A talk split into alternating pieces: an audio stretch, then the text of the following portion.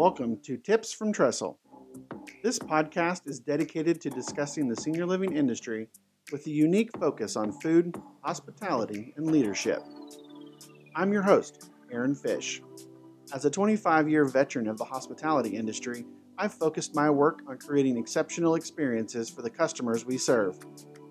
My goal for this podcast? Educate, inform, and inspire leaders in senior living to bring food and hospitality to the front of mind in our industry. Let's bring the innovative and passionate spirit of hospitality to everything that we do for the residents, families, guests, and employees we serve each and every day. So, what are we waiting for? Let's get to it.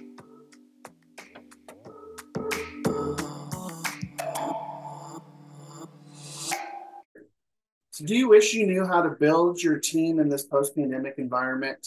Could you use creative ways to elevate mindsets about senior living? Are you ready for tips to better understand mental health and reduce burnout? If you answered yes to any of those questions, then Kathy Parry is ready to help you and your teams energize. You're ready to explore a circuit of power that will help your organization, your teams, and you burn bright. Kathy holds degrees in business and food management from Miami University and a certification in plant based nutrition, as well as a coaching certification. She is the creator of the Power Up and Perform course for senior living professionals and holds the designation of professional speaker from the National Speaker Association. Ms. Parry has authored four books, including her latest book, Senior Living Power Energize and Serve with Joy. Miss Parry lives in Ohio, where she enjoys a mild dark chocolate addiction and cooking for hungry friends. Kathy, thanks for joining me today on Tips from Trestle. Absolutely. My pleasure to be with you. So, I, you know, we met a while back um, as we're Bridge the Gap ambassadors, and we got to talking about what you do. And I was very intrigued by how you went from the first part of your career to now being a coach and a speaker kind of talking about energizing and, and, pumping up teams. So, kind of give us a little intro about how you got into that. Sure, absolutely. So, um, my very first job out of college was as a trainer for a very large um, uh, national bank. So I'd travel all over a certain region and do training. So it'd be just mm-hmm. something that came very naturally to me. And then as my um, career progressed, I stepped out of banking, but still love that idea of training. So when I started my business, I looked at it a little differently. I thought I'd be doing more coaching. And then it did a little bit of a shift and it turned back to training. And I've always loved to stand up in front of people. So that kind of led its way into speaking, which is a whole different world, which is really oh, exciting. Yeah. So yeah. that that's sort of my the way I kind of morphed into an actual more of a training and speaking than coaching. So, uh, you know, looking at your website, it's you didn't start in the senior living industry. You spoke, you've spoken to a number of really large companies and corporations. And so, how did you get into the senior living industry? How did you make that shift? And I guess why? Well, that's kind of a personal um, motivation. So I was, you're correct. I was speaking to banking associations, accountants, um, engineers, all kinds of on on this whole topic. My last book was called The Rubber Band Resilient Leader. So it was all about resilience. And that was all sort of pre-pandemic. And then I remember saying that I was in, uh, at an event in Las Vegas and I just didn't have anything in common with the people I was speaking to. And I thought, this isn't right. I should know and understand my audience better. And this is where it gets a little personal. So, my youngest child of four uh, was born with a severe um, mitochondrial dysfunction. So, her cells did not turn food into energy properly. And when we were going through the diagnosis when she was an infant, we were told the best we could hope for was two years. Well, so that's devastating news to yeah. any parent, obviously. And it sent me on a journey um, of how do I help my child? And I had a background in food management, nutrition, which is where you and I kind of align on that whole right. food thing. And this is 20 over 20 years ago. So before you could just really Google every disease and everything. So I really set off. I got certified. I, I did all kinds of research around, and um, my daughter ended up living 20 years. We just lost her last year. But mm. the point is, is that I was a caregiver and she also yeah. had additional caregivers that came into the home. So I understand that honor that comes with being a caregiver for another human, but also the stress and the strain oh, yeah. and, and what that can feel like. So when I spoke at my first senior living conference, I was like, these are my people. I have to get back to this. I understand what this is. And that was right right before the pandemic, really. So yeah. then I spent quite a bit of time during the pandemic really immersing myself and saying what what do these professionals need? How can I help? What what is there that I I I should be doing? So it was personal based off my yeah. daughter it was also a little selfish based off of me. Like, who do you want to spend your time with? And I yeah. want to spend my time with professional caregivers. Yeah, no, I mean it's it's a great story to understand that you personally understood like the caregiving aspect and and all that. You know, being in the hospitality side of things, I talk about hospitality with a purpose. And you know, I think that hits home a lot more with people because it, you're right. It's about getting to know the people you're working with, the people you're serving. Um, but you're right, it's really stressful. And I know having worked through the pandemic in, a, in not with an operator, that was um, not a fun time to say the least. I mean, they were throwing curveballs at us almost every day. So, um, so obviously through that time, there was a lot of burnout and extra additional stress. And so obviously, I'm guessing that's kind of what led to your book, Senior Living Power, that we've got here. And so um, I wanted you to kind of talk to us a little bit about what's in the book. Don't give us all the, the good stuff. But um, there was something at the beginning of the book that kind of caught my eye, and it was this power up circuit and the way you describe how that works. And so, can you walk us through that and why that's so important to understand? Sure, absolutely. So, um, the story in the book I tell is about the first time I understood what a circuit was and how energy flowed. And, you know, my brother was doing a science experiment. And then, you know, kind of flash forward, we all remember where we were in, you know, somewhere between seventh and ninth grade when in science class we got to build a circuit. Right. And that end goal is that light bulb. What's the light bulb? So when looking at how I wanted to serve um, and how I wanted this book to help those in senior living. I originally thought I was just going to rewrite my last book, The Rubber Band Resilient Leader. But the more I talked to professionals in the field, it's like it's not just about resilience. It, that it's that they are just overwhelmed from this pandemic and how uh, can I help them re-energize? So my name and my business you know when i first started it uh, uh, about 10 years ago is corporate energy expert. So i was already in that that was important to me because right. Uh, it, you know i have an hr degree and you know productivity and engagement. If it's not there you know we lose good people and there's other reasons we lose good people. But so i ended up deciding to use that analogy of the circuit. And um, it's fun. I just did an all day training uh, yesterday about it, and you know, we look at the light bulb, and the light bulb is your end goal. What what do you want to what do you want to light up every day? And mm-hmm. the problem is, is we have so many light bulbs. So I help yeah. people kind of define which are the really important light bulbs and which ones can we dim just a little bit and are other people's light bulbs getting in the way of ours so that's kind of the first part of the circuit yeah um and then we go into the wiring and the wiring is what i call the procedures the systems the way that flow of energy happens either with you personally or your leadership team or your organization. And we get into things like the resistors which are the energy drains. And then of course we get into the power sources. And that's where i spend a lot of time talking about what are those. I've narrowed it down to five essential power sources that can help I do it on three levels the organizational level, your leadership skill level, and then the personal level. So, what are those power sources? Yeah, I, I noticed that as I was looking through the book. You know, you you talk a lot about all those other pieces, but then there are a ton of chapters, five, like I said, that just talk about the different batteries. And so, do when you break those down for, between organizations and like departments and individuals, do those have different meanings for each of those? Like, how do those work um, at those different levels? Because I think that's important when you think about how we can be successful working together as a team.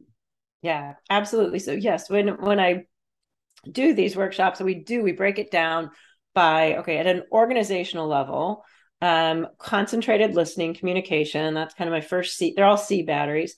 Um, that looks like how do you communicate throughout your entire organization? You know what kinds of systems are you using? Are they up to date? And you know so organizationally the way we communicate looks really a lot different than okay as, as a department head or a director um, how are you communicating with your team? Because that's not your big overall organizational system. And some organizations you know are multi-unit or multi-facilities and their communication is going to look different and then we break it down even further to the individual wow. okay so how do you communicate with your team how do you communicate one-on-one and then we get into conflict resolution in that whole piece because that's at the one-on-one level that is what i've discovered is the communication piece that many struggle with you know so so yeah. those are kind of different levels and different lenses that we look through when we look at even just like that one battery the c communication yeah and so i mean on that communication piece i mean i know personally and being in leadership roles that that one can be so critical. Like if your message is taken the wrong way, or you know you don't deliver it timely, or you don't understand the why behind it, you know it can be really you know difficult for for teams to do that. And so, um, I guess kind of talk us through the very high level, kind of the the five C's for your batteries, because I think that can kind of help uh, the listeners understand why that's such an important piece of, as to how the circuit is powered. Right. So my five C's are concentrated listening slash conflict resolution, contributing. And when we get to the contributing battery, this and and if if your listeners will uh, buy the book, they will realize that Aaron helped me with this piece um, as far as a story that he told. But often we run into like everyone doesn't want to step up. We don't want to contribute. So we go into a whole thing about why do people give? What you know if you were going to give your people are giving their time and their talent. Um how why do they want to give that? And so we do a kind of a deep dive into because if they don't trust that their gift matters or their contribution matters or there's they don't trust the leader so we build up on a trust factor in that battery um, and then we go into, I got to get them in order. I might do them out of order, but civility. Mm-hmm. Uh, incivility on a team is one of the quickest ways that we can lose power, drain. People will check out, not show oh, up. Yes. Um, so that's a huge thing. And, and we even can do a dive into diversity, equity, and inclusion on that civility piece. Um, because we know if we are a bit diverse, um, you know, we get new ideas, innovations. Yeah so what did I do? Concentrated listening. Um, uh, so there's the community battery.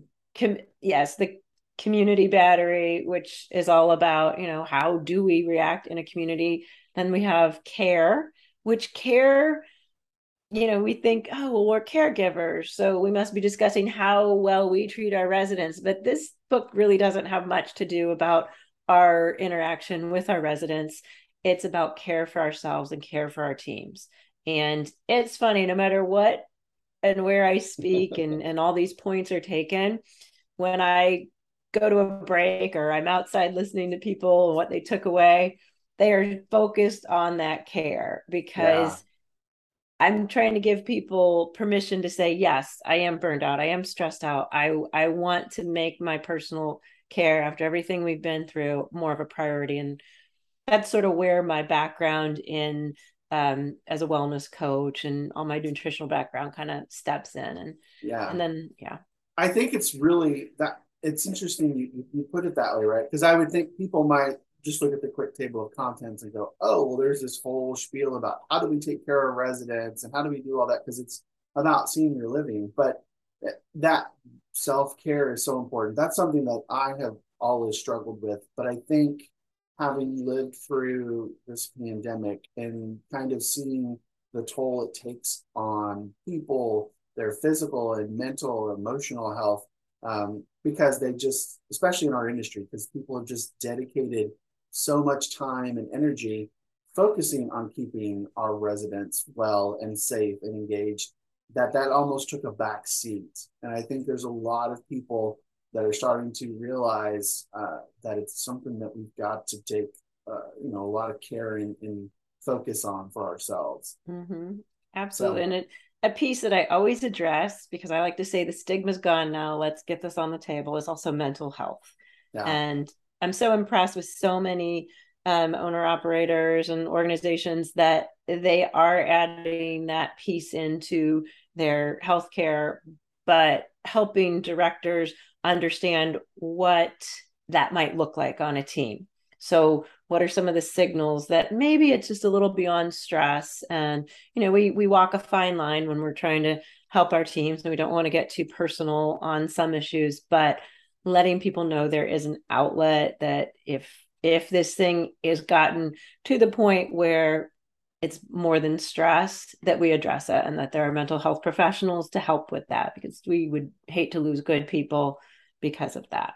Yeah it's almost kind of creating that welcoming environment of hey we don't want you here just because you're good at taking care of people. We want you here because you're a good person and you're part of this team we want to make sure you're here long term and that mental health is such a huge portion of that and so there's one more battery that you talk about the celebration battery yeah. uh, can you kind of walk us through that one obviously that one sounds like a lot of fun yeah that one is the fun one and we forget it we forget so um, I like to say acknowledgments and celebrating are the pieces that keep people engaged. Yeah. Because we what eh, we might celebrate a birthday. We might celebrate a work anniversary. When i work with teams we actually create a form that they use for onboarding and it's called the celebrate and acknowledge form. And i just did this with a team and they filled it out for themselves. And i said how'd that make you feel? They're like well that was pretty cool. Like if you show up and you're going to be interviewed for a job and the job is offered and the first thing they do is offer you a, a place to put down how do you want to be celebrated and acknowledged? And we go through all kinds of ways. But the first question on that form is what makes a great team member? And then the second question is how can we celebrate you as a great team member? So the expectation has now been set before they show up for their first day that, okay, if I'm a great team member, I'm acknowledged and I'm celebrated. And um, I, I discussed so many different easy ways to do that. One time I had someone's like, well, who's going to pay for this?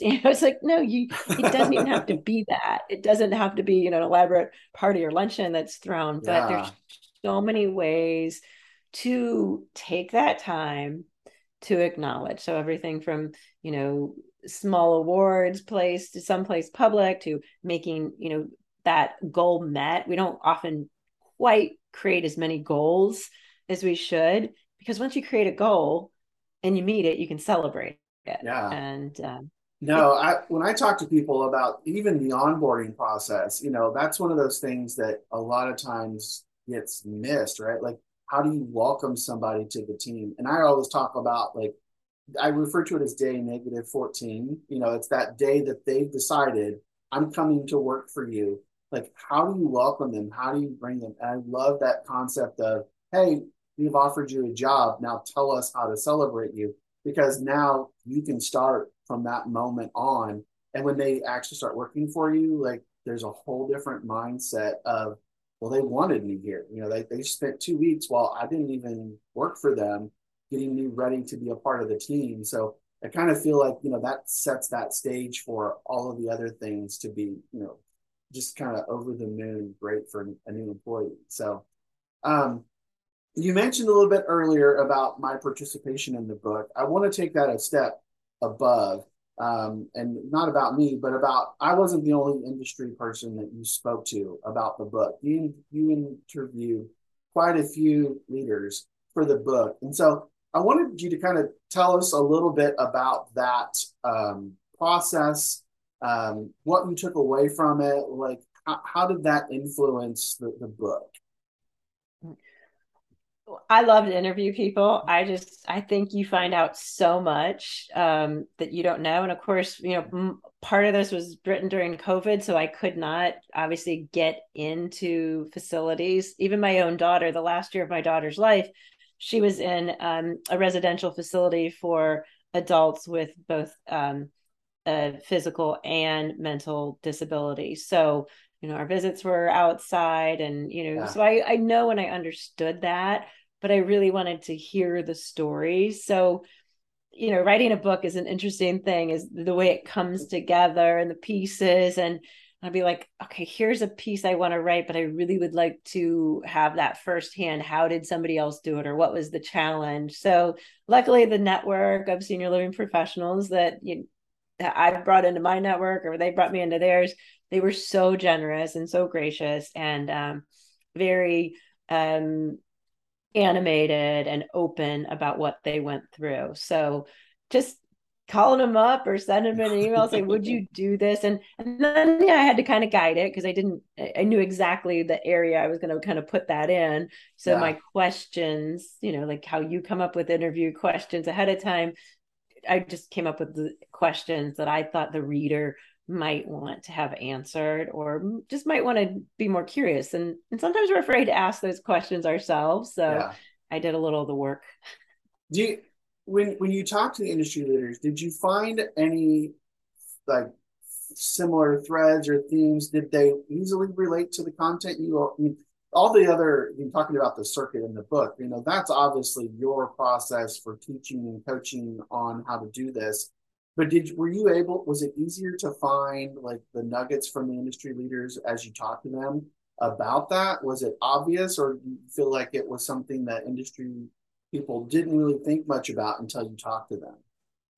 Um, it was pretty obvious. It really was because I, the more I described the concept of the book and what was going on, everyone pretty much understood. Okay, yeah, the drains. Yes, there have been these drains and the power. We get it. Like so, certain pieces that you know can help power up. So i remember one in the book was about technology like well how could you use an outside vendor or a new technology to power up a team? And so that was you know so i went to one of those outside vendors and how would you you know basically explain how this could help relieve some of the pressure on a team? Um, but no people were really um, interested and engaged in you know thinking. It, it's a different way of thinking like okay there's certain things that drain me and i need to figure out how often that happens and are there things that could keep me from being drained by either that person that system that procedure. Yeah. Identifying the drains is part of my process and um, i believe it's a very important piece that we get to before we can even do the powering and, and finding out what's going to power us back up we have to identify the drains. So yeah no yeah they were great. People were wonderful. Yeah no i will say that's probably the, the biggest takeaway i've personally found since i've kind of gone out on my own. You know as an operator you wind up almost kind of living in your own little world of taking care of residents and managing all that. But having moved out to the broader industry like it's definitely there's a lot of people that are willing to give and share and um, want to help each other, which is you know obviously why you, you kind of shifted over to senior living. So mm-hmm. um, as we kind of wrap up here, there was uh, kind of the last part of the book. You talk about you, you have a chapter that's called the most important life, and I kind of wanted to end on that because I really felt like that was uh, really a great way to kind of wrap up the book and to really talk about uh, how you get there. So can you kind of share a little bit about that? Sure, absolutely. So at the beginning of the book, I talk a lot about these light bulbs that the whole circuit has to do with lighting up the light bulb. And it's important to keep these lights. And then sometimes we turn them on, sometimes, you know, dimmers. But I share about the night light because, as all caregivers know, um, when you need to go into a residence room or a child's room or into a hospital room, there's always that dim light. And the mm. dim light is what guides you when you're in the dark.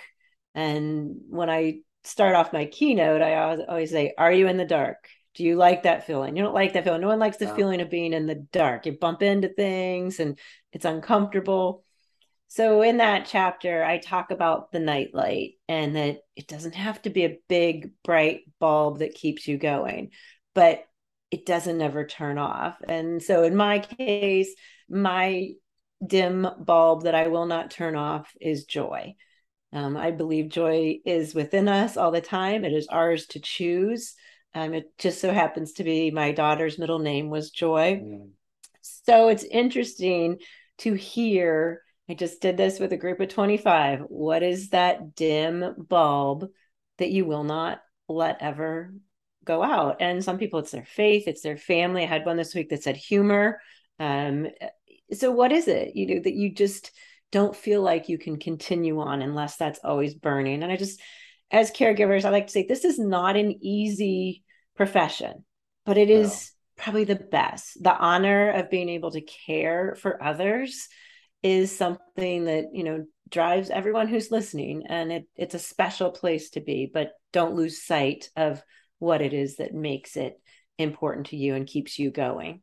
That's what that bulb is about.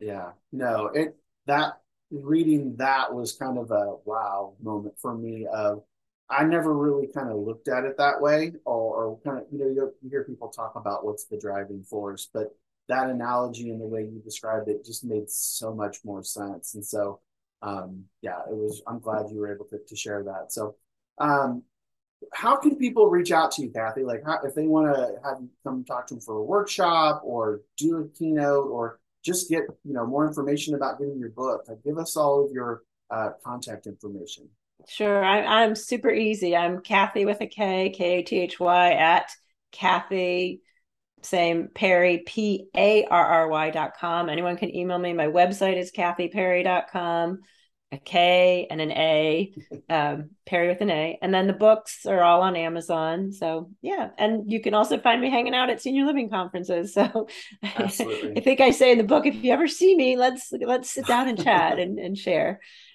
Definitely. Well, we'll put all of the contact information in the show notes. We'll put a link to your book on Amazon so people can go and grab it and check it out. It's great.